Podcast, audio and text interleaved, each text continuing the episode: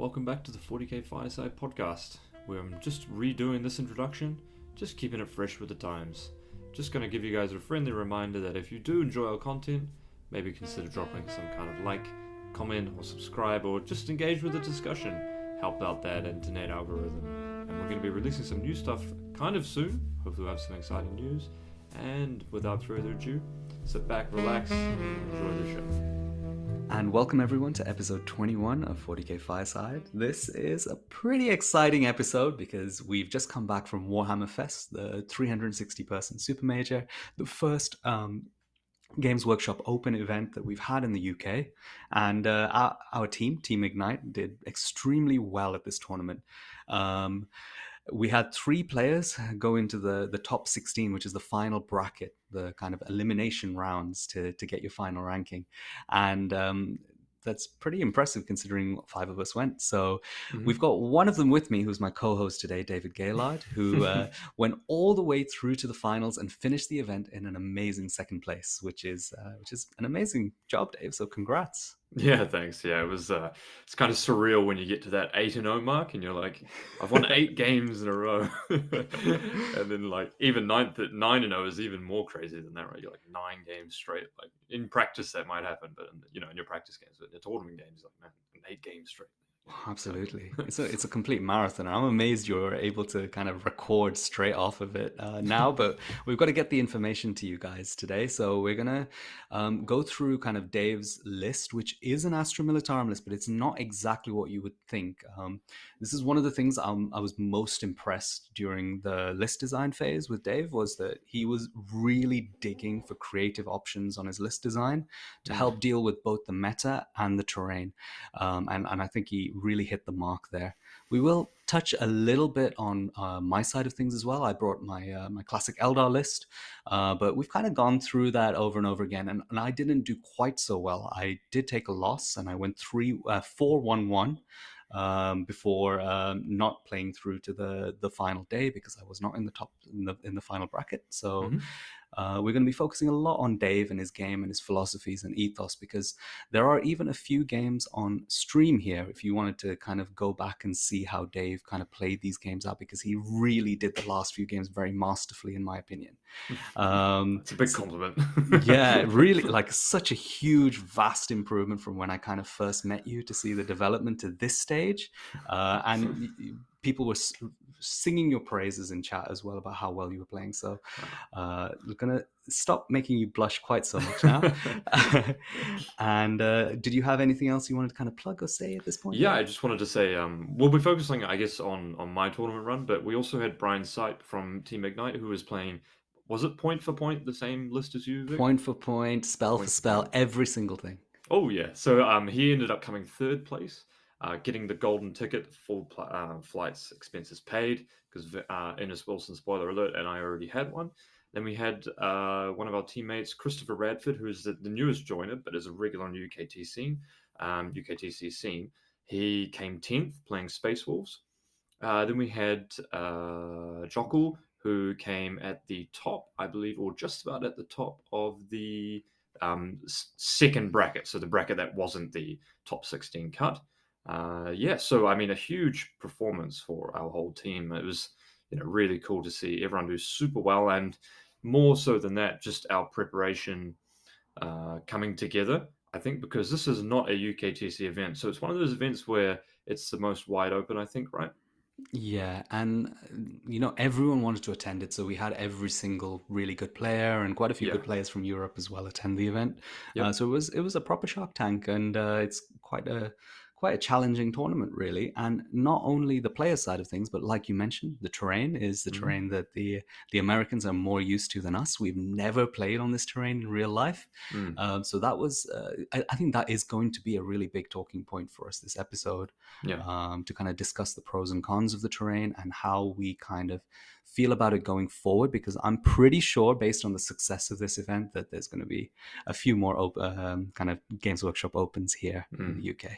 Yeah, and I would hope so. So perhaps on that note, let's go through the Warhammer Fest because obviously there was a, a big convention happening at the same time. It was I'm we're unsure on the exact numbers, but it was supposed to be fourteen thousand people attendees.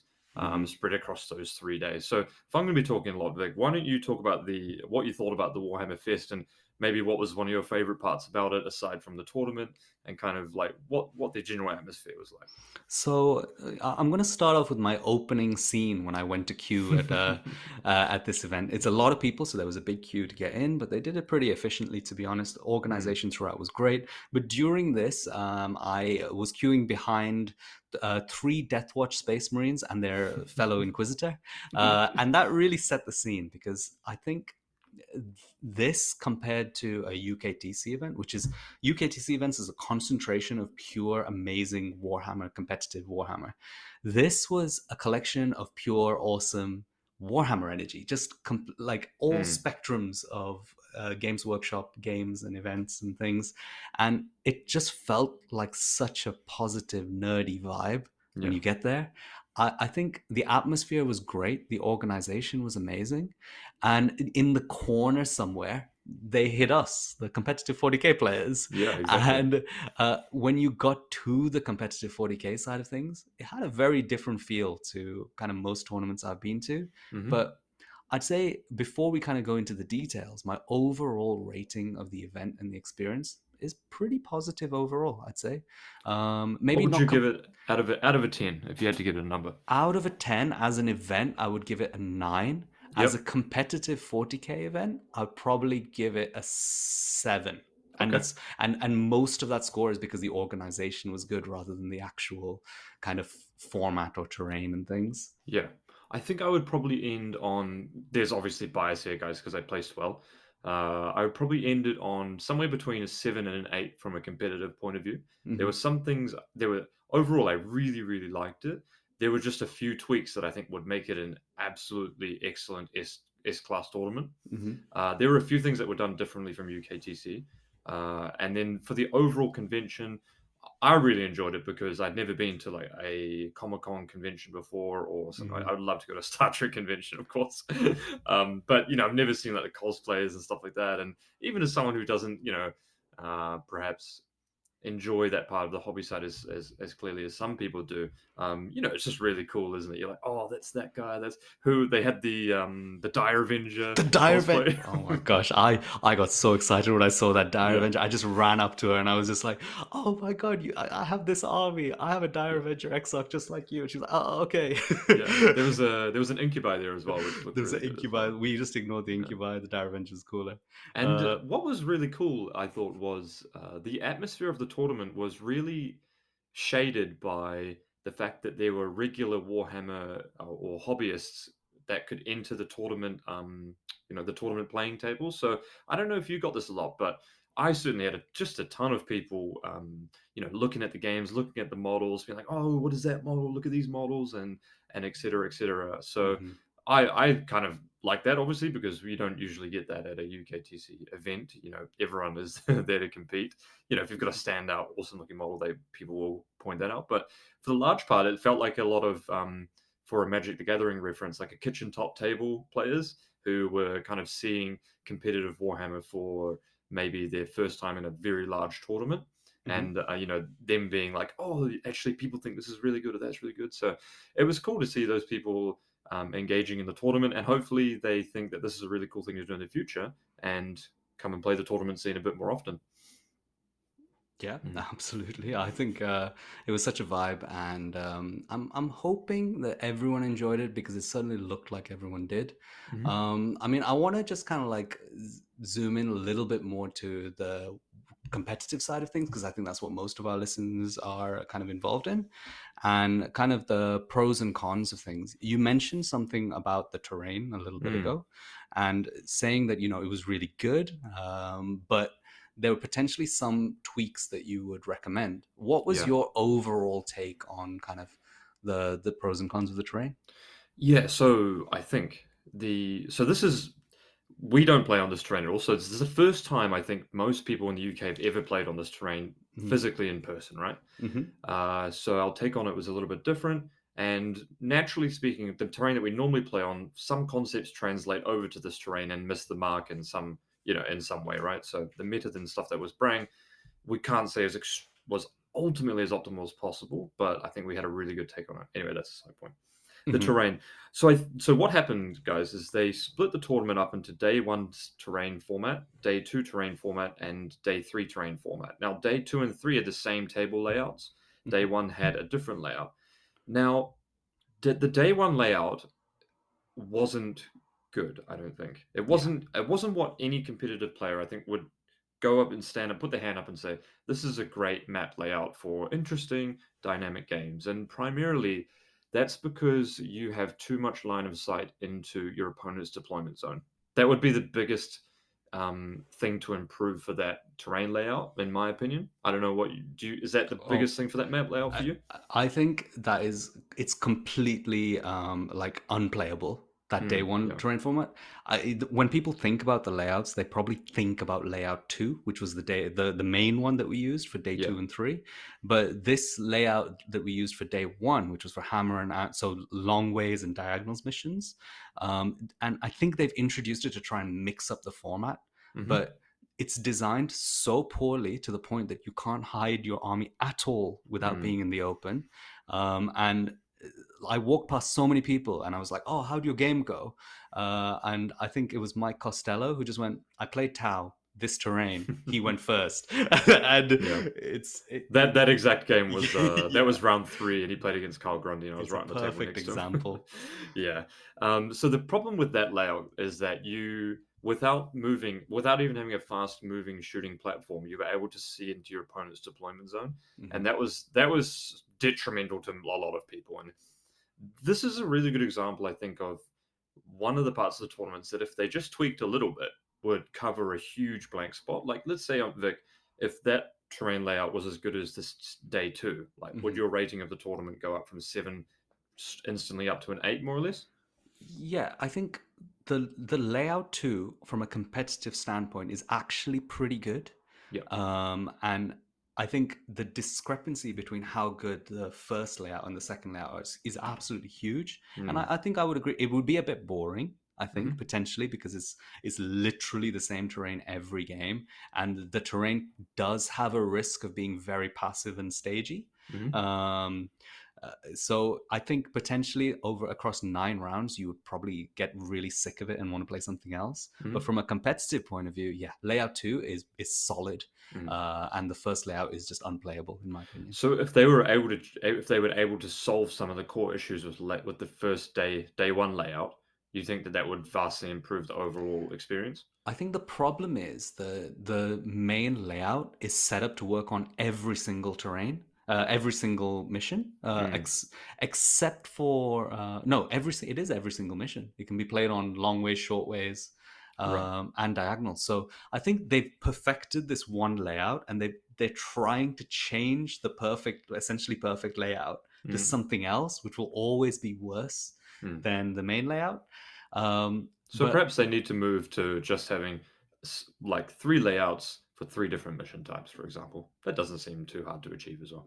Yeah, the problem is they're limited by their type of terrain that they're using, Mm. which are these perspex squares with little ruined walls around them. Mhm. And I personally think the variation could be changing um, the amount of coverage of ruined walls Mhm. um, and also the slight position of the perspex squares. But I think it, it they are a little bit locked in where they can put those perspex squares, and you see that with layout one, where in your deployment zone you only have a single ruin, Mm. a single big uh, U-shaped ruin, and that is the fundamental problem of everything. Having Mhm. just one of those in your deployment zone in uh, in these missions means that you can't really hide your army at all. You need two, which is what happens on the main layout.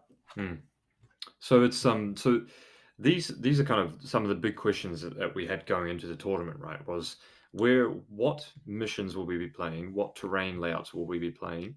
What where will the ruins be placed on the terrain? That was a big uh, thing that we discovered when we got there that they will be pushed right to the front, Mhm. which was good for some layouts, but very poor for for others. So Mhm. on this layout that we talked about, the poor one, if, if those ruin walls were back further through the halfway point of the home objective deployment perspex plate, that would have changed a lot. Mhm. Um, and so, what was what was your strategy going into the tournament with so many variables, Vik, in terms of your army list submission?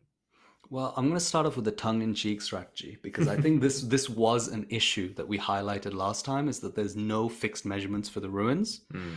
And one thing that I saw, I'm not going to name any names at all here, um, but I'm going to say that if you moved your ruins a little bit, especially the ones in the middle, you blocked off line of sight, anything like that, created more space to tuck a tank in behind your big pieces, and then your opponent called a judge, the judge will be completely fine with the final position of the ruins.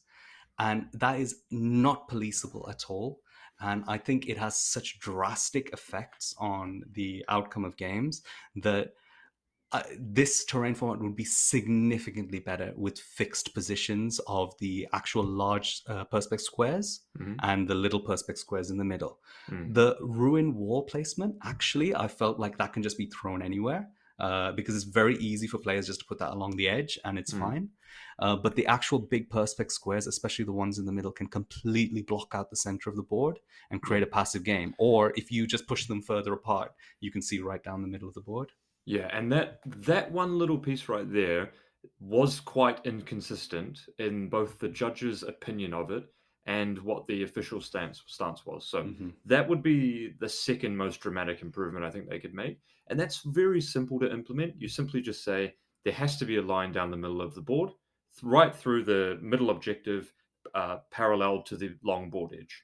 It's very easy to implement, very easy for a lot of players to understand, and that will just clarify a lot anything that could happen as well. Right? That's true. I love that solution because the uh, the reason why they don't have fixed measurements is to stop people practicing and perfectly getting their strategies down Mhm. and knowing, you know, if I have 24 inches of range, I can exactly reach the corner of this ruin. Mm.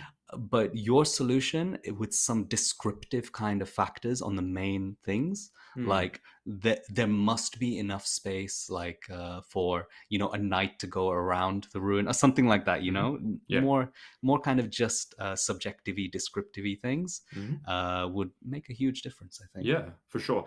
Uh, what I would say is though there, there were a lot of memes and uh, myself, in fact, saying that you know how are they how are they with no measurements how are they going to enforce the terrain, etc.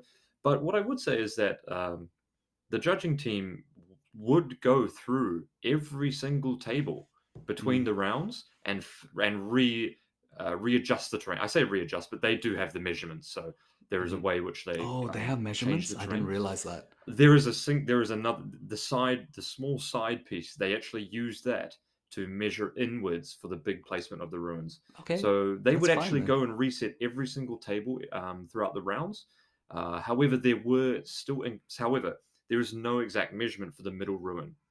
So oh that, that that's the key one exactly. So yeah. So that was the most eyeballed one, and uh, which which you know is is quite deterministic about how a game may or may not play out. So right okay Yes, but I, you know, I think overall the judging was uh, good. You know, we, um, the head judge was great as well actually yes, yeah, big shout. So yeah, big shout out to the Justin head judge, uh, yeah. Justin, who uh, officiated. Um, I think two, well, two of my stream games, then helped me out with uh, a few of other games.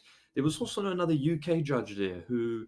Oh, I'm going to forget your name. Sorry, mate. Um, who was there as well? Who goes to UKTC tournaments? He was a super nice guy as well. Uh, he helped me with a couple of questions as well. So um, that was great to see. And for the first time, the rules team, I think, were actually um, actively judging as well. So the people that write the rules for the game were out in the wild and seeing how the rules were being used uh, and interpreted, which I think is overall a really positive thing for the game development. Right? It's good to see people that are very close to the game um, enjoying, you know, the the tournament scene and and seeing how that things could actually play out. Right? Yeah, I think so. I think that was uh, that was a big part of it. You know, the guy who checked me in was part of the development team, and he just Mhm. asked, "What's my opinion on things?" And that kind of interaction is um, is going to be really beneficial. I hope. Okay, I've got another interesting point. So, Mhm. something that came up very often was the use of a clock or the absence of a use of a clock. Mhm, Now, this came up, I would say, almost every round. And mhm. what we mean by that is that no clocks were enforced or used. You could only use a clock if both your opponents um, actually decided to use one. And what this meant is that a lot of the games didn't reach their natural, well, a lot of the games didn't meet their natural conclusion under the predetermined time for the round within the tournament. Now, Yes.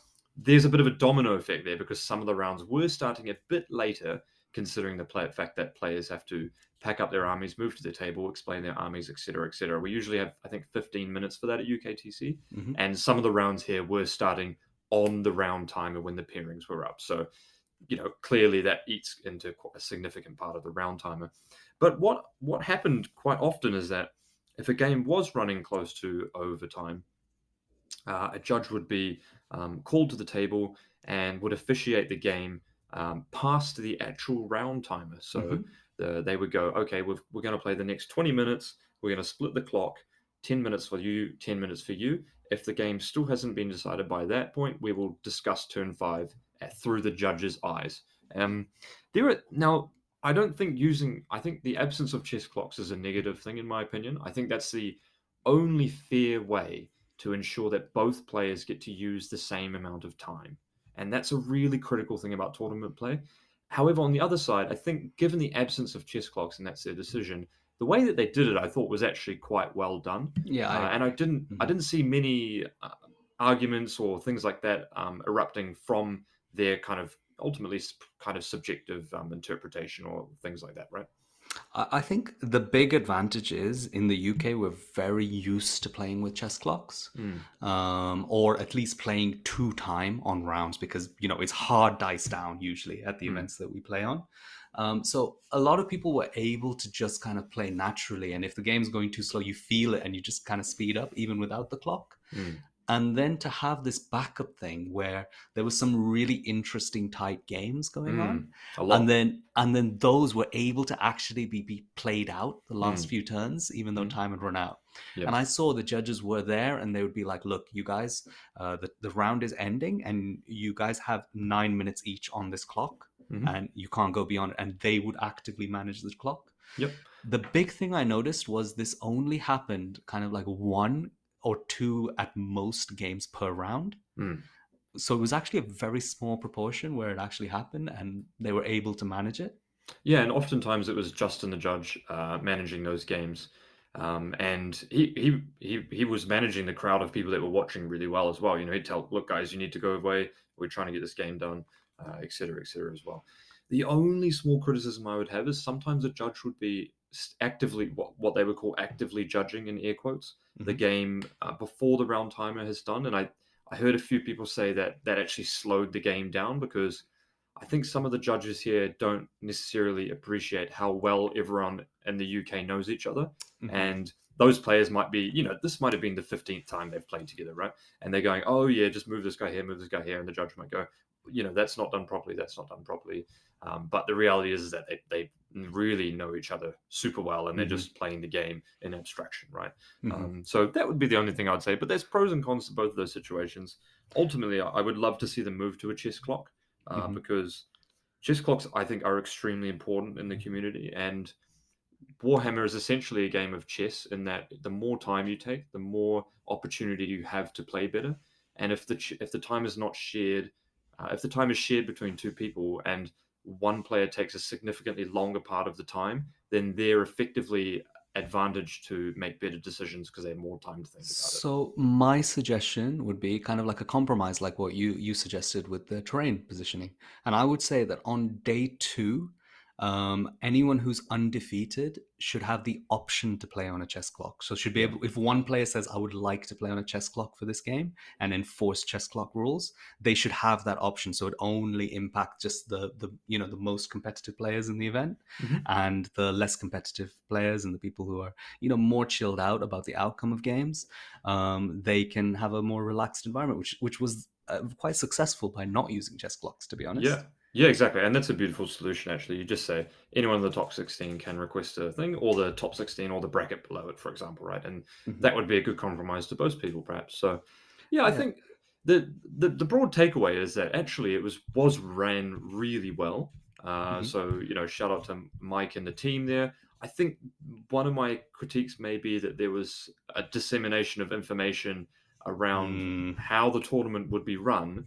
Um, you know, I'm okay. What I would say, Mike, the tournament was run very well, and the team of judges was run very well. But I don't think it's um, professional is not the right word, but I don't think it's um, appropriate to discuss the you know very important parts of the tournament in in non public ways.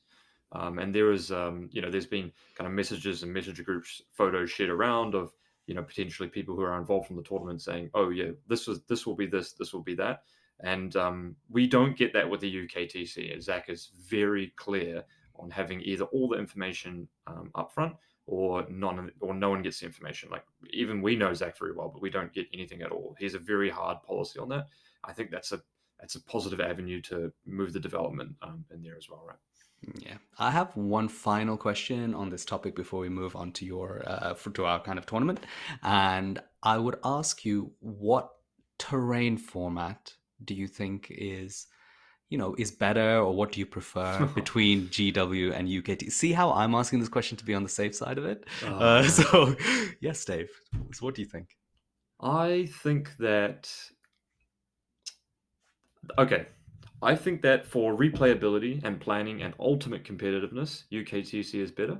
But I think that for the quality of games that get produced, that the layout for day two and three is actually better than UKTC, in my opinion. I in think the games creating tight games. Yes, I I think that's true, and I think that's been evidenced by the games that we saw in the top sixteen, and I think that's also evidenced in the dynamism of the lists that were brought in the top sixteen that were allowed to bubble through to the top sixteen.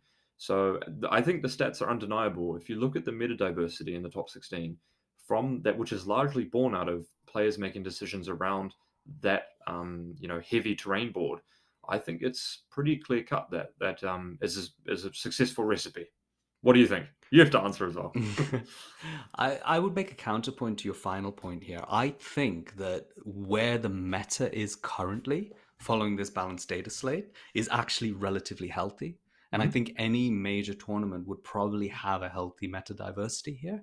Mm. Um, but and uh, on top of that, another part of why we see this diversity is probably because none of us know what we're doing with GW Terrain. Mm. Um, so we're all kind of going in with our own creative ideas. And when you have a new thing, people always come up with creative solutions to it, mm. which because we have no kind of data to fall back on. So uh, I think that's one side of it. In terms of answering the question that I asked you, I would say that in terms of creating engaging competitive games, I think the UKTC and also the W, I, I consider UKTC and WTC quite similar. Mm-hmm. Um, I would say both of those are much better competitive terrain formats. Mm-hmm.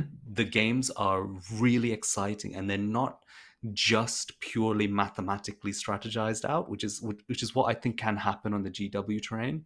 Uh, you can kind of map out your score, especially if you have slightly passive secondaries, and be like, okay, so my only win condition in this game is to take away this objective for one turn. Uh, so I'm not going to do anything else except just aim to get that and win the game at the end. Mm. Um, that's my take. I would prefer to see UKTC be the absolute main way that we play games here. But I mm. love that we have GW as an alternative now. Yeah. So, oh man, sorry, there's so much stuff to unpack there. is that based on the or base? Is that based on the poor map terrain and the good map terrain? Because mine was solely based on the good map terrain. Yeah, I'm only con- I'm just ignoring that the bad one okay. uh, exists because just based on the good one, the the you know the relatively good one. Mm. I think you're you're also right in so many ways. Is that uh, the people that understood the way that the games flow on those terrain, I think, have been the most successful at this tournament mm-hmm. uh, because I I I found that throughout the day I kind of understood how a lot of the games would flow, even on those very dense boards. Uh, so I think it's very easy to to see in the future that actually once people map out and play on these terrains a lot more, that you know perhaps the meta would just tighten up a lot and we would become a lot more um, granite like the UKTC meta is really, isn't it? Mm-hmm. Yeah, which is yeah. great. That's uh that's the uh, Warhammer Fest tournament from a from a competitive perspective, I guess. I guess next part we'll cut to some music and uh, we'll be chatting about, I guess, my run, I suppose. And that's it. Sounds good. We'll see you guys in a bit.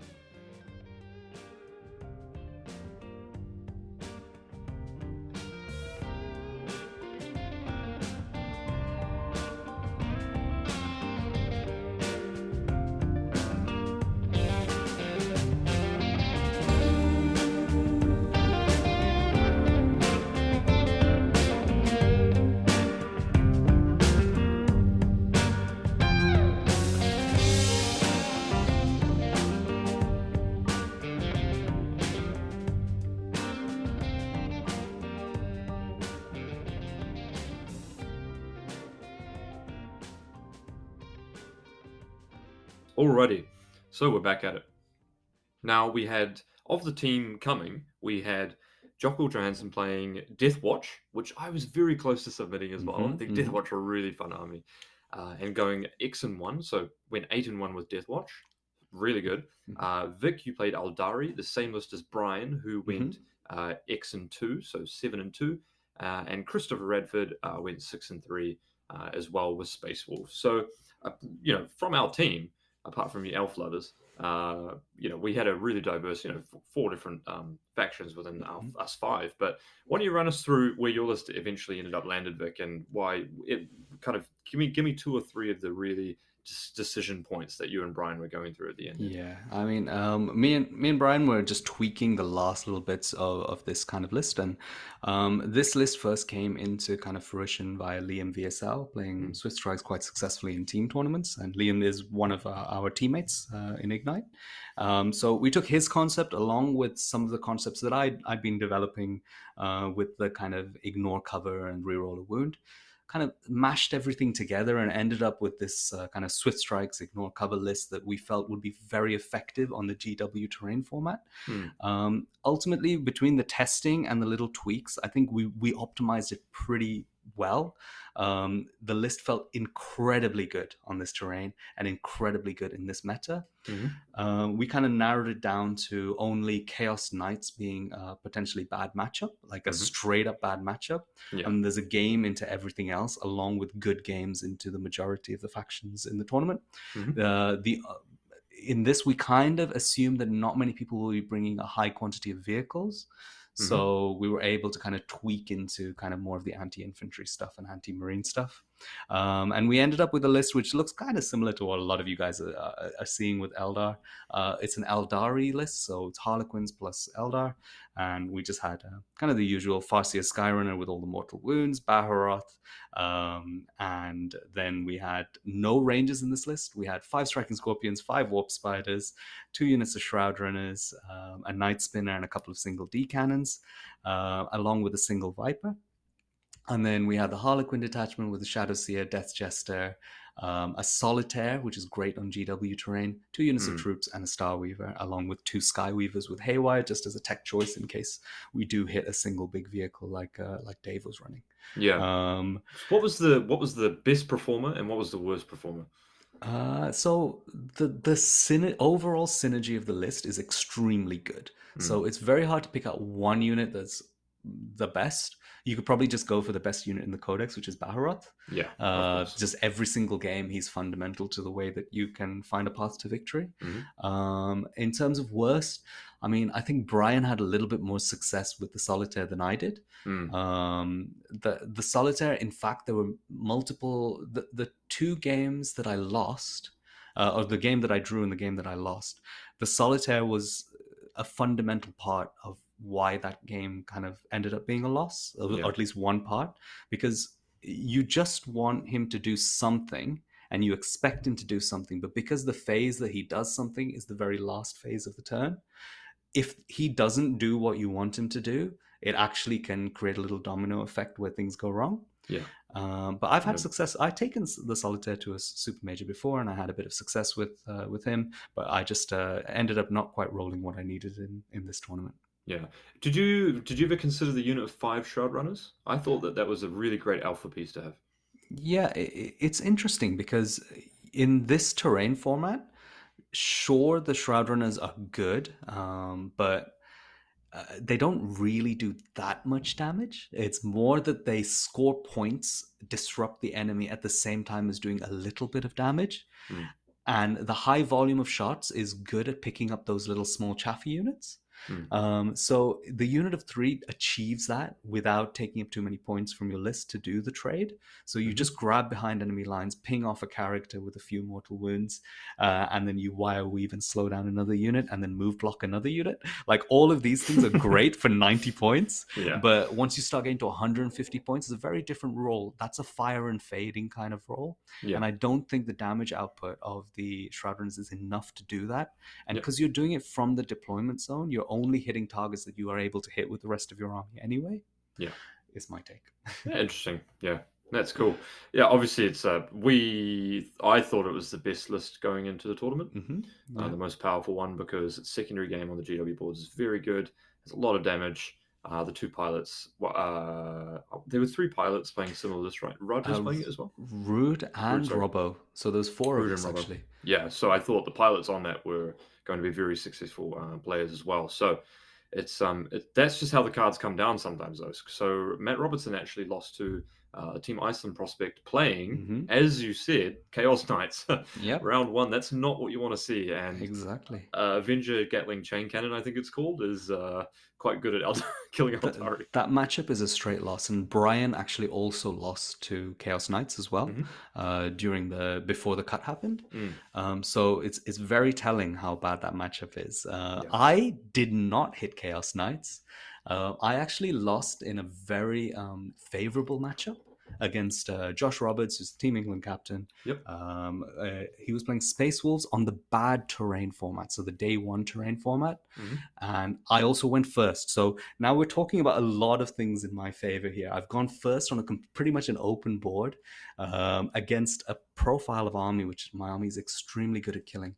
I've played Space Wolves a lot because I play against Chris a lot, and I've never lost any test game against the Space Wolves list without that. um, but on this one, it, it was it, it did teach me a lot because sometimes with Eldar, when you do an alpha strike and it doesn't go right, um, you actually have have put yourself in a position where you could lose the game. And Mm. sure, you most almost definitely will just win the game on that turn. But I've put myself in a position to lose the game that I didn't need to. There was definitely a hundred percent success rate option for me to play this game out Mhm. rather than the 95% success rate option and i hit the 5% where it goes wrong um, so essentially the way that El- this eldar list actually because this will be interesting for people listening For the sure. way this eldar list actually wins games is by moving to an area of the board s- deciding what all of the units that can actually attack it are and then removing those units or neutering them Mhm. Um, and then you end up with a situation where the opponent can't really attack you, and you just slowly move up the board and rinse and repeat until they run out of units and you won the game. Hmm. Um, and by going first on an open board, I essentially had free reign to do this. I just moved my army to a side of the board, killed a few units that can threaten me, and got myself into position.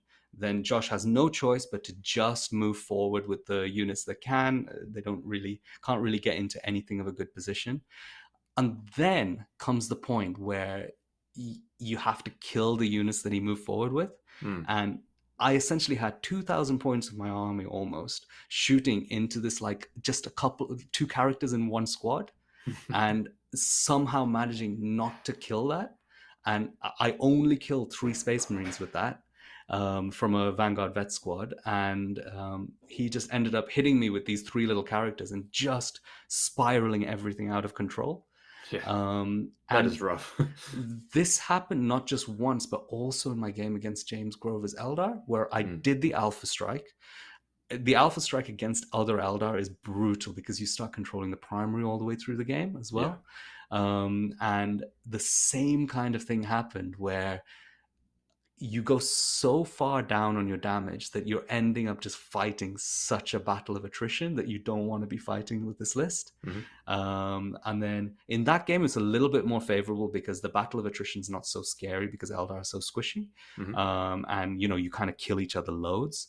Um, but that one had other issues, you know, double exploding vehicles, a death jester that just you know c- can roll 105 ups, that kind of stuff um, that ended up taking like a really comfortable 20 point win all the way to a draw, yeah, um, where I was like really scrapping for the draw at the end Yeah. of the game. Um, that's crazy. so yeah, I, I had a really weird run where I learned a lot about kind of in order to win a tournament consistently. Um, yes, you're gonna, you know, if you play the good plays, you will get there some of the time. But to actually win it on a regular basis, it's to see moments like this and decide, actually, you know what, I'm not to end this game early. I'm to play this game in the most consistent way possible, Hmm. where I should, like, I can't lose. And I Mhm. didn't take that option. I took the option where I'm to win in a turn and I can lose. That even if it's so unlikely, I can lose, and I did. Hmm. It's very uh, tough to realize that in the moment, though, isn't it? Because that's how we play most of the games. You want to be taking the advantage that you're given. Mm-hmm. So it's to see the to see the points where it could go wrong uh, is more difficult than it seems. I've been stuck in the same situation as well. You know, uh, versus Nassim, I had a game where I didn't choose to invest the CP to re-roll the wounds on my tyrant, and then he couldn't jump back, and then I was mm-hmm. in a bad situation after that. Um, so I appreciate the fact that it's very hard to see that, mm-hmm. uh, especially when some, maybe something didn't go right or some things haven't gone right for a slew of time, and you're like, oh, what is going on? And then, you know, um, yeah, that's tough. It's a tough run, and to do well in any tournament, though, realistically, you have to roll well. You have to be getting lucky. That's in a tournament this stacked. You mm-hmm. have to be things have to be going your way. 100%. Either that, or you just have to be doing something that no one else is doing. Um, so um, I, I did miss the top 16, and then I ended up just spending the bank holiday with family. Um, yep. Uh, but enough about me, Dave, and my Eldar. Uh, everyone wants to hear about what this weird and wonderful guard list that you brought ended so well with. What, what did you bring? Oh, this list is so good, man. um, so uh, we were practicing quite a bit. I was practicing the most out of the team, I think, on the mm-hmm. terrain on TTS, right? Mm-hmm. Uh. And just what you know, one thing that I found was really underwhelming were the mortars, the Kasrkin, the Barbican key, born soldiers in general. I just felt like you know when I could see stuff, like I would be able to position where I could kill it. So all those parts, I thought, you know what, maybe there's something, you know, maybe I should move away from that. And what I wanted to do is focus on. Uh, so so I, I, ended up coming to the conclusion that I should play this list. But one, the two main things that got me there were actually I wanted to have a strong game plan, and this is something that was really successful for me at the la- uh, at the LVO I first played. Was like I just wanted to have a very direct game plan. So my game plan was basically on day one I can't lose because I've got a Rogal Dorn that can move 20 inches and shoot on basically open boards, and I've got Infiltrator, Sentinels, and XYZ, right? So my army was extremely good on down there. Yeah. Uh, it was probably like the, one of the better ones out there. So I was feeling confident about that. But then I wanted to focus on the boards that are a lot more heavier. And the main commonality I realized when I looked at all these maps is that you could control all, if not most, of the objectives uh, behind terrain. Mm-hmm. So I thought that's very interesting. So I, I, I, sort of realized if I can build a list where I can score about 85 to 87 points uh, and not do anything, then I'm going to be in a good situation actually, because a lot of lists with the removal of Codex Warfare do struggle to have inter- uninteractable secondaries. I think your list, Vik, the Aeldari list, is one of those exceptions where you've got behind enemy lines, warp ritual, uh, and then R and RBD, mm. which I actually struggle to beat because those are uninteractable as well. So I can't. I have to maybe be the aggressor in that matchup. So um, I got quite lucky in that my matchups worked out where I didn't, where I was the passive player. But um, yeah, anyway, so for the list, so there was a list a while ago that played 18 Sentinels, and it was um, Armored Superiority and Swift as the Wind. Now, Armored Superiority means that all of your vehicles count, uh, your Sentinels count as three models for the purpose of controlling the objective, and your tanks count as five models. Uh, your big boys count as 10, but I didn't have any of those. Uh, and then I'm playing Swift as the Wind. So Swift as the Wind is um, all your non-infantry gets plus two to movement and plus one to charge, and all your infantry gets plus one to move and plus one to charge. So not a very like common thing you would think about when you think of guard. You know, plus one to charge. You're like, what's you know, okay, you know, not the best. And I've complained a lot about guards' uh, inability to have melee profiles and you know rough riders especially with desolation rings so hold on a second dave you've just told me that uh, oh you know Kasrkin are not that good mortars are not that good barbican's keys not that good and now you're telling me born soldiers is not that good as well? Yeah. and so finial as well i didn't play the finial. And finial? Yeah so uh, this is like completely fresh take and it's completely designed for the terrain but i think it would be replicable if you played on another terrain format perhaps. So mm-hmm. i'll run through the list. So it's armored superiority and swift as the wind. Here we go. I've got lord Sol Leontis with the five up gainer cp the grand strategist. Now here's the spice I've got one Cadia command squad with the Ogryn, the two up base save. He's got the chainsword, and he's got the chainsword relic. It's the legacy of uh, Aquilian or something like that, which is an extra three attacks at damage two. All right. Uh, and then I've also got the I've got the warlord trait for exploding sixes in combat, have two additional hits, and plus one to wound. This so is the, co- the commander in the squad, right? this is only the commander. nice. so basically a relic and a warlord trait you will never ever see. I was playing that. But you know, it doesn't stop there. I was playing a second command squad with uh, the exact same loadout, but there's another melee relic you can take. It's the power sword relic, which is the claws of the desert Oh, tiger, this is amazing. which is plus two attacks, plus two strength, negative three AP, damage two. So I had two commanders, uh, one commander in each squad, which had relic upgrade weapons, um, and then the other one had the warlord trait that Iron Hand Straken usually uh, usually takes for the double sixes. um, so yeah, those were phenomenal, um, and I'll go into those in a bit.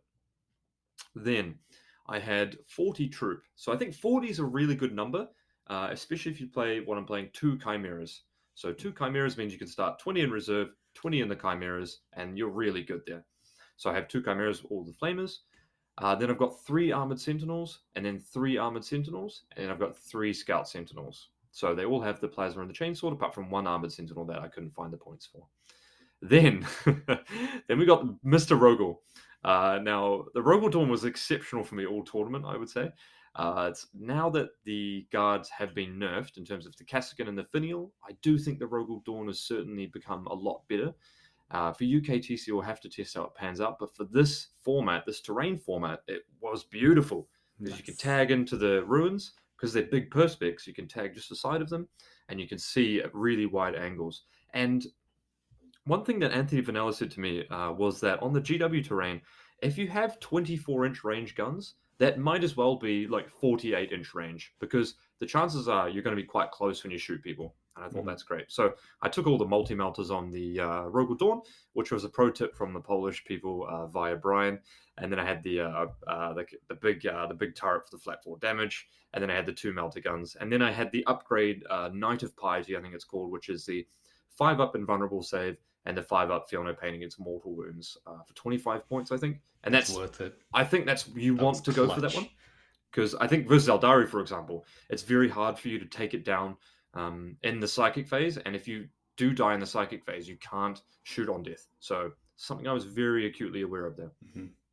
Nice. So the Rogal Dorn was absolutely fantastic. I don't think I've forgotten anything this time. Oh, I have forgotten something.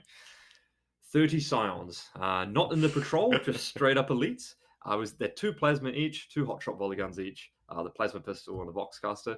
Uh, they were absolutely incredible for me the whole tournament. And that was kind of my last minute swap for the Kasrkin. So um, actually Nassim and I were talking and he was like, Why are you playing Kasrkin? Especially if I wasn't playing Born Soldiers.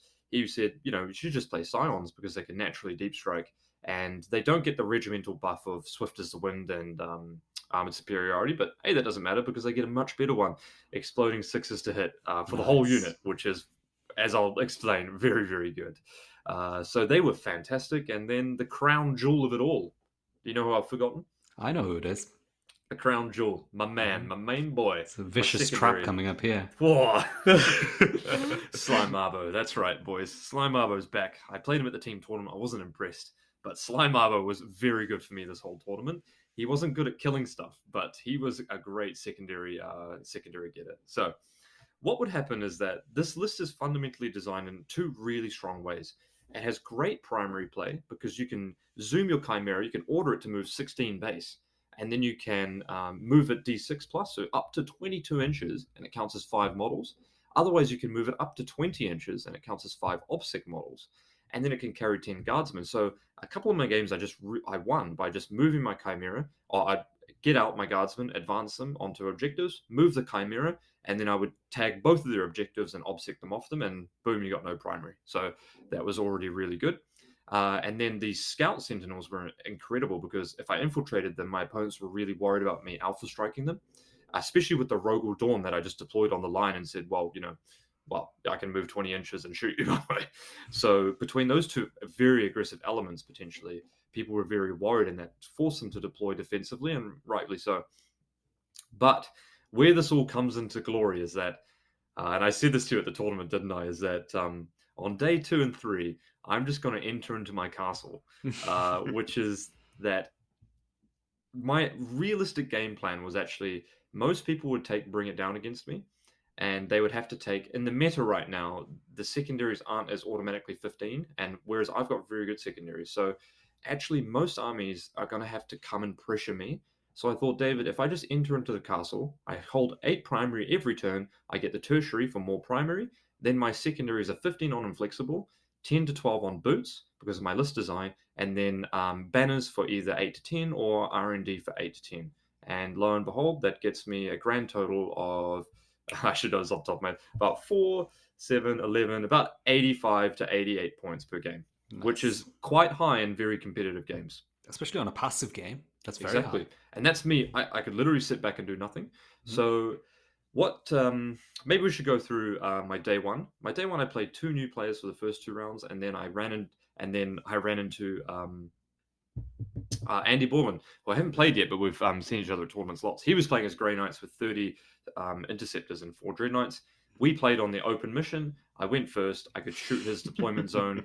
Uh, I think I killed four strike squads, uh, four interceptor squads, whilst being an inch above my line and it was more or less game from there. so, Brutal. yep, I ordered my Sentinels for max blast against uh, units, and they got nine shots each. And then, uh, yeah, that was pretty brutal. Ouch. Okay, lovely. Yeah. Uh, then round four, I played a really interesting game, I believe, against a gentleman called Chiro, who was. Oh no, round four, I played against Taff from Bad Moon Cafe with oh, his yes. Raven Guard, which was going to be an interesting game, but I fortunately went uh, went first and if you've played against Raven Guard before, you know that they have uh, a very first orientated game plan. Mm-hmm. So that game was more or less me playing very cagey, making sure Taff couldn't break any of my secondaries, and it was you know very clear I was going to go for a win in that case.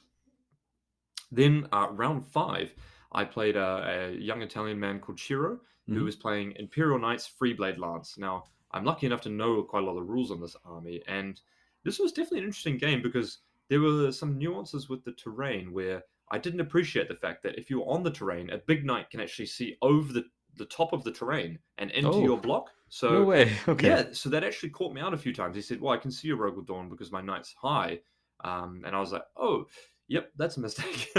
so I learned that one once, uh, and then I kind of considered it after that. But mm-hmm. the knight matchup was uh, very good for me. I this is a matchup where the scions are just incredible. So most of the game, I would I would reserve all 30 Scions. Unless it was a slow army, then I could start one on the board and four rerolls to hit and wound it. But mm-hmm. the Scions from Deep Strike were just absolutely phenomenal. They come down. They you, they're very easy to get in full re, um, to get reroll ones to hit and wound of Leontis, which is critical, of course. Mm-hmm. Uh, and then you can come down plasma shot. You know, four plasma shots rerolling ones to hit is often like five hits.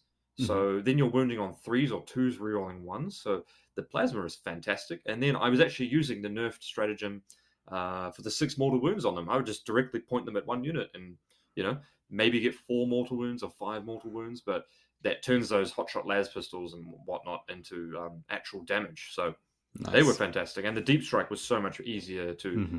play with boots on the ground than, than strategic reserves like I would have had to do with Kasrkin. So they were strictly there. They were incredible. Um, I think against the night player, I I got seven plasma shots from my uh, Scion scroll that came down. I bet you love that. Three sixes. absolutely brutal. Yeah. Um, so they were outstanding. And then uh, it was on to round five. So, uh, sorry, round six. Now round six around was uh, six, yeah, yeah. So round six, I uh, that was the cut to the top sixteen. So now so, you're yeah through. You're into the top sixteen here. Yeah, and the top sixteen is absolutely stacked, by the way. So uh, lots of people, all like WTC top teams, best players in the world, uh, in there.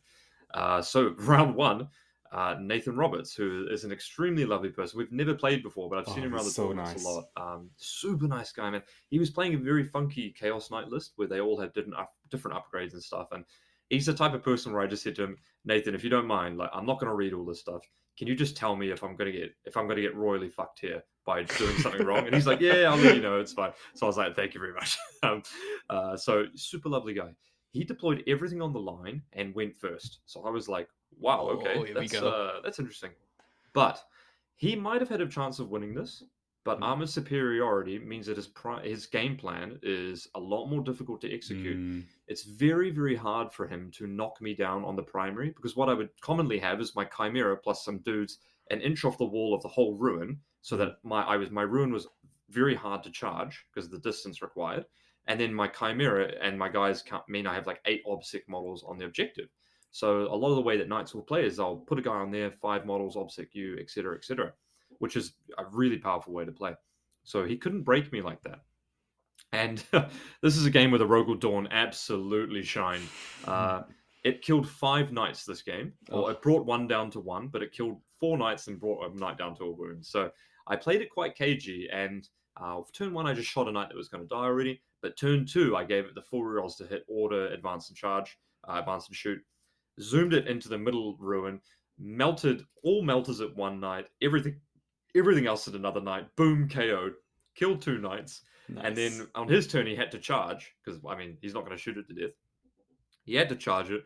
Overwatch with four rerolls to hit, three melter wounds, three melter hits, and then uh, bring the Slaanesh down, uh, knight down to one wound. He killed it in combat, and then I shot with my um, oppressor cannon, uh, and then killed one of his armigers from full with my flat damage four press again. Beautiful. Oh man, it was just like we drew it up. Yeah, it was uh, it was brutal. Nathan and I were both laughing at that. I mean, what are you gonna do at that point, right? um, yeah, and then the Scions were just fantastic there. Like Chaos Knights, they don't really have access to minus one damage like Imperial Knights do. So the plasma just goes off really hot there as well. Uh, and then yeah, the command squad managed to wrap up a um, wrap up a unit, uh, a little um, auto cannon knight, wrap it up in the bottom of the board, and then uh, kill it, and then advance on as well. So I that that was the most successful command squad attack I had, where I dealt ten damage to a knight. I was Oh, like, you know, that's lovely. great.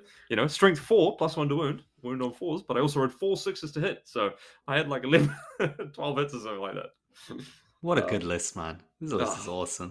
It was- Gosh, Dave, It's if, got you can't, everything. if you can't tell, I was super like, trust me, the whole tournament I was buzzing. I was like, dude, this list is so much fun. Like, You just need like a psyker or something, you know. You need that. Li- s- Ah. oh, can't have it all. Can't have it all. I know. Yeah. I could, So, I could, but I, I couldn't have the points to put the psyker in the command squad Mhm. properly. so, so you are now six and zero, and you're through to this is quarterfinals now. Yeah, so we're in the top eight. Uh, we Mhm. didn't really Uh, know if it was top- win path or something yeah. like that, Mhm. but um, my my run wasn't getting any easier. Oh no, it's only tough Uh, games from here. Only tough games from here. So I've just beaten Nathan Roberts. I peer straight into his brother Josh Roberts uh, on the Scouring, uh, Okay. which, you know, if I'm being honest, I said to Josh beforehand, I was like, and I said to Chris at dinner, I said, uh, our teammate Chris, I was like, Chris, I, I'm pretty sure I don't want to play the Space Wolves on the Scouring. Like that's probably one of my worst submissions. But here's where the game plan just really came into ownership, right? Castle. I just I, Josh had to take. So I knew. So luckily enough, Chris, um, we only get the pairings in the morning, so we don't know it overnight. And Chris, uh, as soon as I got the pairing, I just I went to Chris and I said, "Tell me about all the stratagems and everything you would do against me." And he just gives me the full rundown. I'm like, Mhm. fantastic. Now, what I realized about this game is that a Josh had to take uh, bring it down in Warrior Pride or Mo- you know and those Moments, and those are two aggressive secondaries. He fundamentally needs to come at me and kill me. And with Space Wolves, the majority way that you do that is in combat, right? Mhm. So, Yep. what I knew about this board is that you could hold both of these objectives from within your ruin, which was obviously great for me because I put my Chimera there, and then I have Obsec models, and it's very hard to push me on the primary.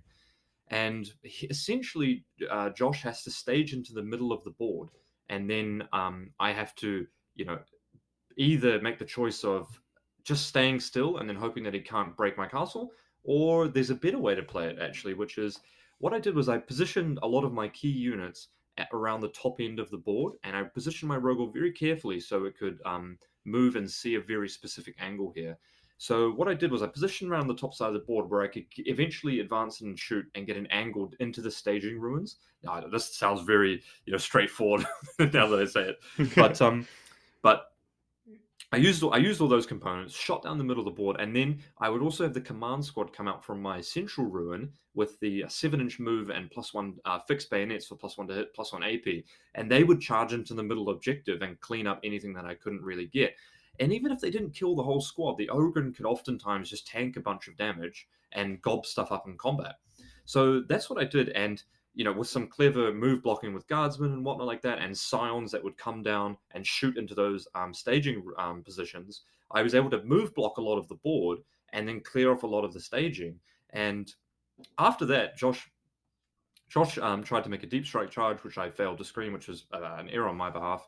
But um, even then, he still couldn't, with that, break my primary. So after that, we, we kind of just talked it out and said, look, you know, I mean, realistically, what, what can we do here? Uh, well, what can Josh do here? He can come out and try and stage another turn, but my board position is even better than it was before. And I've got another command squad and Leontis ready to go 14 inches and get into combat here. So, based on the secondaries, it was uh, it was all she wrote on that one. And nice. the great synergy here also is that the command squad it naturally wants to move into the middle of the board because you don't care if you lose it in this list. Whereas if you have the finial, you're like, oh, you know, if I lose my finial, I lose lots of uh, output and etc. Mine, I could just chuck away. I just, oh, you jump into the middle of the board, you know, kill some stuff in combat maybe, and then get me a boots on the ground point for the middle objective. And every single point that I could get boots on the ground, if I could get one more point every game, if it could be a, an 11 or a 12 instead of a 10, that was that was my 85 becoming an 86 and 87. Mm-hmm. That was one more vehicle or something that my opponent had to kill. So they not only had to kill the command squad, but then they had to kill another vehicle as well. So yeah, the command squads were um, fantastic in that one. Sly Marbo, uh, I think he did vicious trap something on this mission. Um, but yeah, he was uh, Sly Marbo is obviously great guys because he's untargetable, but he gets you boots on the ground. So even against Desolation Marines, like in this list, even if I have all my guardsmen get shot off the board, I can still get boots on the ground um, as well. And it's very rare that Desolation Marines can shoot off all your guardsmen. By the way, because it's only 36 inch range and you can deploy them right at the back of the board and, and etc. like that. So I was throwing away resources left, right, and center to make sure my opponent couldn't get their secondaries, but I could still get mine. Lovely. Fantastic. Yeah. yeah. So then we're on to the top four. Now the top four, I mean, well, guys, I had a pretty rough run here. I had Nathan Roberts, Josh Roberts, both Team England. Uh, round four, Manny. Here we go. so this mission, everything goes my wrong way. Manny gets to move the objective, which means that he could take stubborn defiance, mm-hmm. which means that it's going to be a very tough game for me. Mm-hmm.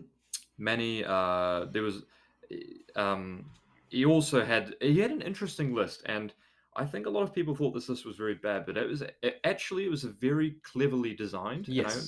This list was actually very good when you think uh, about mm-hmm. it because all he's taken um, basically you know, for all intents and purposes, 45 Dark Angel Terminators or, or whatever the number was, right?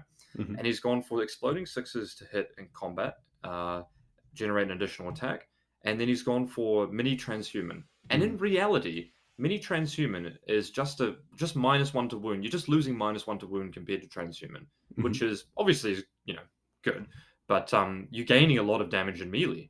And he's gone for two psykers here, and what is what I think his game plan was from mini games was to move both of his psykers into the second. He had one psyker just Inquisitor, go and do Warp Ritual, and then wrap his other psyker and his whole army to do mm-hmm. Warp Ritual for one turn, and then have his whole army wrap the psyker and do Warp Ritual again, and get Oath of Moments as well. Yeah. So the list was actually deceptively good. It was quite well designed for the terrain. Mm-hmm. Now. Yeah. There was one critical part of this um, game where we had a disagreement about um, moving, etc. Uh, the judge ended up siding with me. Uh, and then what ended up happening is that I was able to shoot into a lot of units in the middle of the battlefield. And then from that, I was able to basically wipe out a lot of the resources that Manny had to the point where I was going to deny his primary, even though he went second um, on the uh, mission where you can hold um, what's the mission? Secure missing artifacts. Um, so that was the that was the the win for me there. The command squads were great in that game. Scions were very good in that game. Um, that was going to be a very high scoring game for both of us as well. Um, mm-hmm. So I managed to very luckily get the get the W on that one as well in there. So yeah, that one's on stream as well, actually, if mm. people wanted to see uh, how that played out. But yeah, mm. it, it, I mean, because we don't get player mics, so we can't hear anything. But from how it looked for me, it looked like Manny was kind of locked out of the game almost. Mm. Um, because in order for him to actually play the game, he would have to come out yeah. Um, and you know, the the way that these slow moving melee armies come out often is trying to make a charge into something that you put in front of them, and ideally, if possible, kind of wrap it and try and uh, lock yourself in combat so you don't get shot by the shooting army. If that doesn't go to plan, this is exactly what happens, and, and hmm. Manny ends up kind of failing a wrap and losing, you know, the army that he's put in in the middle of the board. Yeah, exactly. And whilst I'm, I'm not playing Born Soldiers, my army still does have a lot of output, mm-hmm. especially when I can start the Scions on the board and stage them slowly. I can put the four rolls to hit and, and wound on them, and then they're very powerful like that. Because then you take aim them, they hit on twos with four rerolls, and I don't know if this is mathematically correct, but I just rerolled everything that wasn't a six and mm-hmm. yeah, tried, to get, tried to get a lot of shots. well, there's another order where you can get heavy three instead of rapid one, so you get more shots, but you're going to be hitting on fours with four rerolls, which is only seventy five percent success chance. Um, but I wanted to see those sixes anyway, so Nice. um, yeah, so they were very good that game as well. Sly Marbo managed to get in there, cut some things up as well. I think. I think uh, this game was really fascinating to watch, but actually, it was your next game against uh, in the finals Mm. that was extremely exciting to watch, Yeah. uh, which was against uh, Innes Wilson, the captain of Team Scotland. And uh, kind of going into this game, Dave, where where was your head at? So uh, going into this game, so Innes just dispatched uh, Brian, my teammate, Mm, and uh, Oh, Brian comes over to me immediately and goes, "This is what Innes is going to try." And I kind of had an inkling because of the way that Brian had played Iron Hands too. He's like, "He's going to try and do this, going to try and do that." And I was like, "Yeah, that makes perfect sense." So I Mm-hmm. knew kind of some of the things in the game that were going to happen, and I tried my best to prepare for them. But ultimately, I couldn't. I couldn't weather the storm. I lost by three points for this game, but we'll we'll Mhm. get into it. So at this point in the tournament, though, you're eight and zero, and it's just bizarre to think like you're you're eight and zero, like eight wins, and you know it's like I guess someone has to go eight and zero, but like you know Yeah, eight it's wins you. is a lot, a lot. um, so then you know someone's going to go nine and zero as well. So yeah, this game is on stream too, and you can check it out. And uh, it is this is the second time we've played. We played in the Goonhammer finals. Uh, uh, at uh, well, that was last year, the beginning of last year, I believe. Mm, and the and the yeah, and this is uh my peak performance at the Leviathan Nids, um, and that was with player mics. Uh, but we had a an absolute blast of a game. Uh, Innes is a super lovely guy. There were multiple points in the game where he gave me uh, a nice take back, and multiple points in the game where um, I, tr- you know, I gave him the heads up about things, and then um, gave him a take back as well. And that's that's a nice way um, to have the game played. It, it felt more like we were playing the game just to play the game as well as we both possibly could, rather than Mhm. playing the game as well as we both possibly could under the circumstances. Do you get what I'm saying? Oh yeah, and and Innes is amazing, and there are so many top level kind of competitive players uh, that play in the UK who are like this, Mm. um, and it's it's a joy to uh, to play against them, and Innes is definitely one of them. So, and it was it was very obvious looking at on the screen with like the kind of discussions. You can see your hands, your Mm. hands indicate what you guys are saying, Mm. um, and it was very clear you guys were having a great technical kind of exciting game of 40k. Yeah, yeah. So Innes is playing Iron Hands, and this I think is you know arguably this one of the strongest armies in the game, right?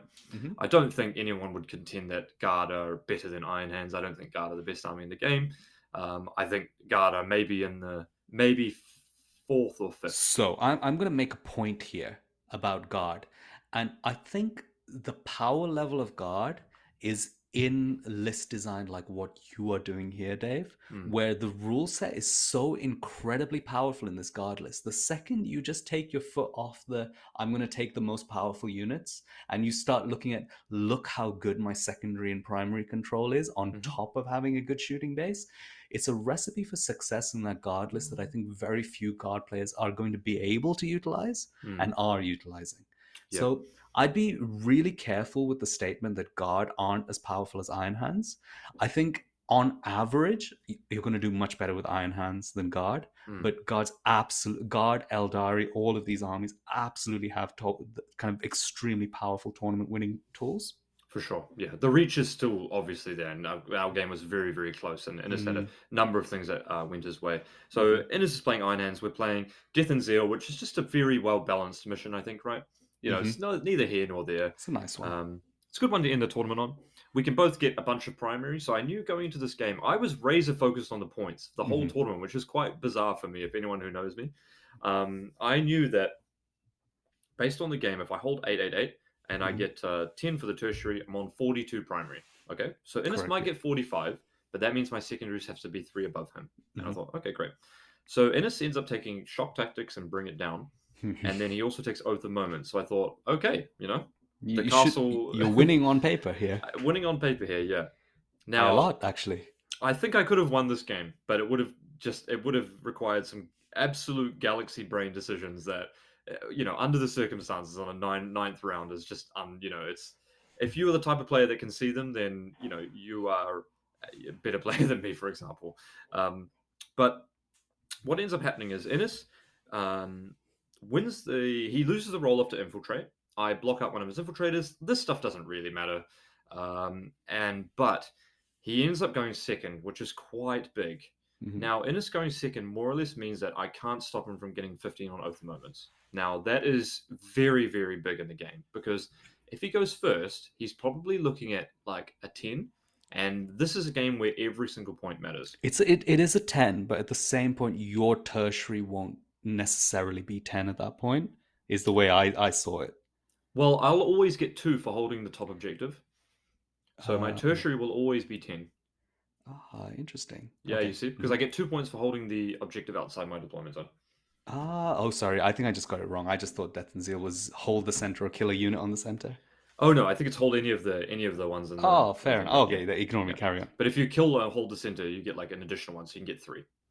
Okay. Um, so anyway, I thought, well, if I just hold my objectives, then Innes will get zero on shock tactics, and I will be um, in the go here, Mhm. because essentially the primary difference will be that he will score twelve.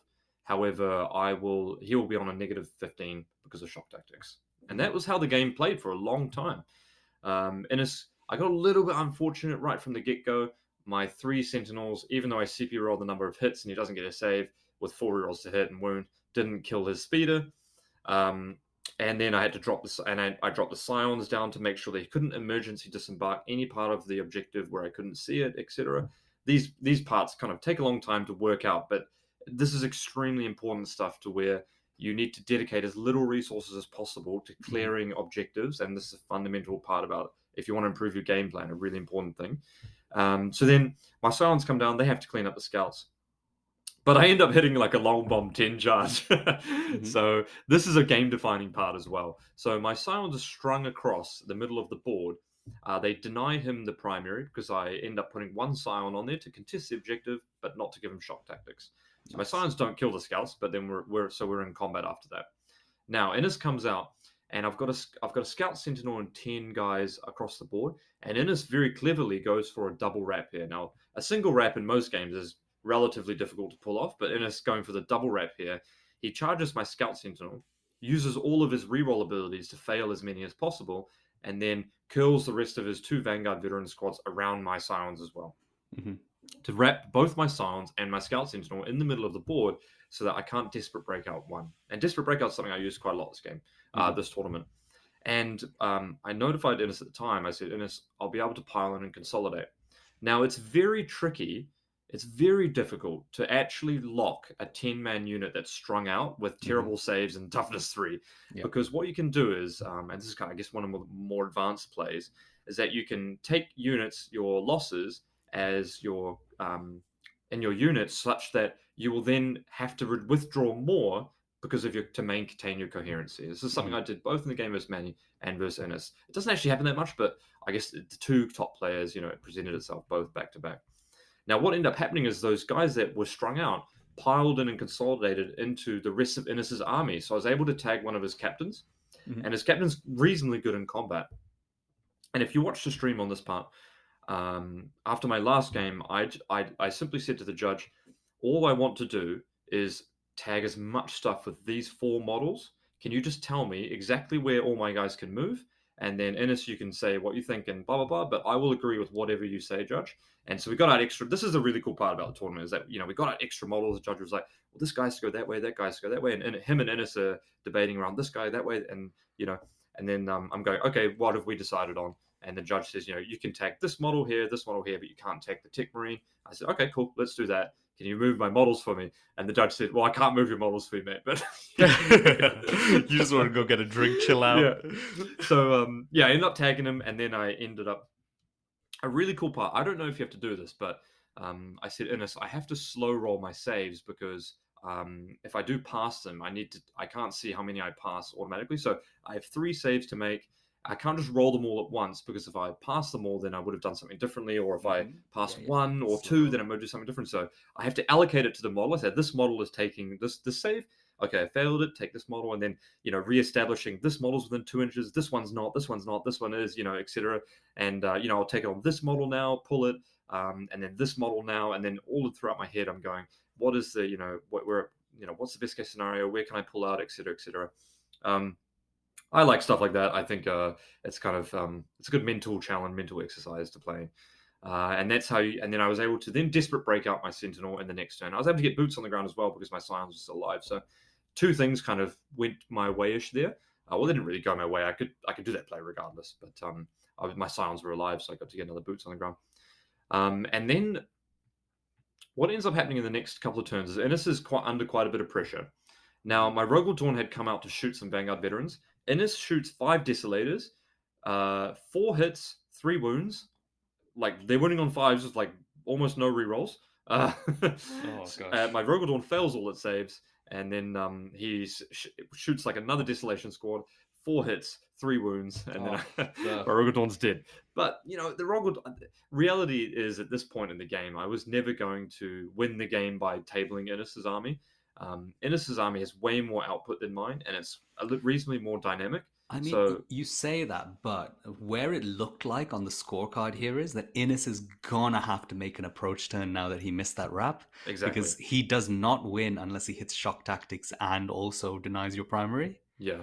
The problem here is that Innes was able to stage well because my thing my key pieces like Armored Sentinels and Rogal Dorn couldn't get the couldn't get the, my staging part to where I would get the first jump onto his staging units. Mm, yep. So my Sentinels were at the back, and so was my Rogal Dorn.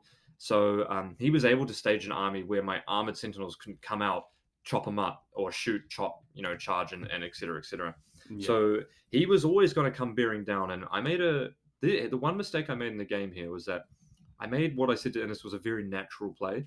Now, when you're playing a game under time constraints, uh, I, I, it's very akin to chess, for example. The way I like to think about Warhammer is that at any given point of time, there's like four optimal moves that you can do. You know, at the, the the most optimal move is extremely hard to see, but as a as playing a tournament, if you're consistently making moves that are within the top one, two, three, four most optimal moves, if you think about like a computer chess engine recommendation, then you're going to be doing on par very well. I probably made here like the third or fourth most optimal optimal move, and it looked like a very natural move, right? Mm-hmm. So what I mm-hmm. did was I put four roll, four rolls to hit, fix bayonets on my command squad. I'm going to jump in the middle, chop up some Vanguard veterans, contest the objective, not give them shock tactics, get boots on the ground as well, and that seems like a very natural play to do. The reality is, is that Innes was able to then use that command squad to slingshot a lot of his army. Really well done shoot off three of the models, slingshot the army across so that he could then tag in his rights of war models, dump all the scouts on the objective, and by just one model, uh, beat me with 11 obsec, uh, 10 oh, obsec models to 10 obsec models, I think it was. Uh, and there was so much stuff before that as well. You know, he shot his Desolation Marines into my um, uh, into my scions that were on the objective. You know, I used the ability to minus one AP and then no rude rerolls. You know, I even CP reroll to save because I knew every single model here was going to count. Um, but yeah, I wasn't able to do it, and that was when he was able to four me on the primary, and then also mm. get four for shock tactics. So yeah, that was a massive swing in the as game. soon as that point happened, we uh like I looked at the scorecard and I was like, this is gonna be ultra tight now. Yeah, yeah, and that's where I said to Innes. I think I, I, after he did that, and he we confirmed the number of models. I said, I think you got it now, mate.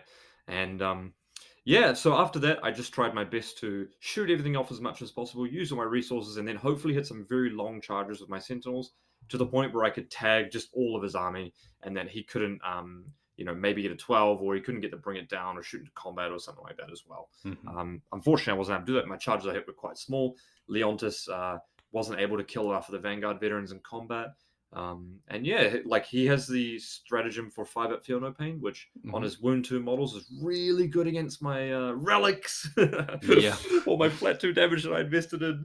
Uh, I think I killed one Vanguard veteran with my command squad. it was a bit sad, but um, yeah, it was uh, man, it was a really close game. It, I I um I remember thinking during the game, I was like, I just can't believe that I'm going to get second here. I just you know, it seems kind of surreal and um, it was just such a it was such a good game that regardless of the outcome, you were going to be happy um, that you played that you played well.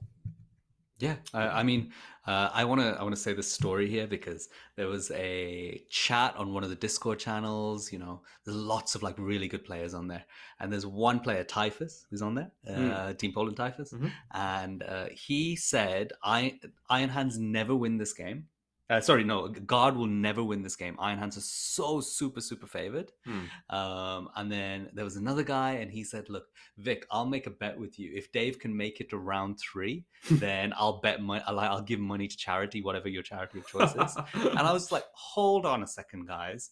Dave has such an obvious and natural passive game on this. If you look at the board and the scoring, that regardless of what's going to happen, this is going to be a very tight game. And if anything, Innes is going to have to make moves to try and score a small victory. Hmm. Um, and then after the first few turns, my call was look look at the board state, Typhus. This is ten to fifteen point uh, win for Dave. Um, and and then you know Innes got those tiny little things that just Mm. brought him in. That getting you down to a four in primary and getting the shock tactics Yeah. completely changed that game and the For board sure. position. And that was actually a very interesting. If you want to go back and watch that stream, I tried my very best to um to try and think of the best way that I could stop him from getting on that objective. Yeah, you I put guardsman on the all- outside of a ruin, didn't you? Yeah, yeah, exactly. I dumped everything on the outside so that he couldn't. And my my KD command squad tried to tag the speeders before that turn, so that I he couldn't fall back and disembark because we looked up the strats. Um, and then I and I was like, okay, I'm gonna have to put all my guardsmen on the outside, my chimera an inch off the wall so you can't charge, string out all my sounds an inch off the wall so the charge is Mhm. longer, have my Leontus there to make them obsec, and um, yeah, I just oh, like the final part of that story is that at the end of the game, um, Typhus said he's never seen someone play guard like that before, and I think generally it was just everyone was just saying like that was such a good game from both players. The level of tactical nuance there, yeah. Well, I'm blushing a bit more, but uh, it was awesome, man. That was so such a good set of streams at the end there. Gosh, Yeah, it was a it was a wicked event. I was absolutely shocked, but I was uh, I was so stoked with Innes as well to win. He's in the three super major club as well. He got an awesome trophy as well. He got like Mhm. this um handmade blacksmith uh, trophy, which is like really cool to see. Um, I got like a, a chain sword thing um, that's like silver, uh, which is really awesome as well. Brian got the golden ticket. Uh, Yeah. Boris, our 0.5 team, our half teammate, as we always joke, uh, won best overall actually, which is a huge accomplishment. Mhm. Um, you have to win best painted more or less, and to you know basically make the top 16 as well with world eaters. Um, so congratulations. He also got the golden ticket as well. Uh, Brian Seipp came third overall, beating Manny Chima in the final round, uh, and then our other teammates did really well as well. So all in all, I mean, an absolute powerhouse performance from the team, uh, I think as well. Absolutely. Yeah, 100%. And it kind of uh, pushes us nicely into our next event, Dave, um, Oh. because the team is going to be going to Birmingham Teams Tournament as our There next event, Yep. which is uh, which is going to be extremely interesting for us as a team. Yeah. I feel like this this event as a team we really consolidated because it was the first time we had like you know five out of six of us. mhm. Um, so it was awesome to have everyone come together. Uh, but Birmingham's going to be awesome as well. We'll have um, myself, Vik Vijay, Brian Seipp, uh, Jocko Mhm. Johansson, Mhm. and then we'll also have uh, Boris Mitchev coming as well. So hopefully we're going to ignite the uh, Birmingham Super Major, uh, well, the Birmingham Teams Tournament, and uh, it'll be a great time no matter what. Uh, I think uh, that's going to be a really exciting one for us. We're going to try and be a bit intelligent with it. And uh, yeah, that'll potentially be our last event of ninth edition. Last event for ninth edition. Oh my signing God, it off. crazy, It's crazy. been great. We'll have to do a giant ninth edition retrospective Yeah, uh, a round podcast. table. a round table. That would be cool. Maybe we should organize something in IRL. We can uh, get some microphones around. That would be awesome. Fantastic, and I think that uh, neatly brings us to the end of this episode, guys. I think we're on, we're on time, and um, you know, I hope you guys enjoyed this. I would love to hear a little bit of interaction here because there were kind of two halves to this. I think the first half, where we talked about the terrain format, the differences, etc., can spark a lot of discussion about this, and I think the discussion about what terrain and stuff we primarily use in the UK is is a very um, very important thing that's going to go into 10th edition, in my opinion. Fantastic, guys. Thank you for listening, and uh, we'll see you soon by the fireside. See you Thank next you for listening to the 40k Fireside podcast. Vik and I hope you've enjoyed listening, and we greatly appreciate any feedback that you can provide after the show.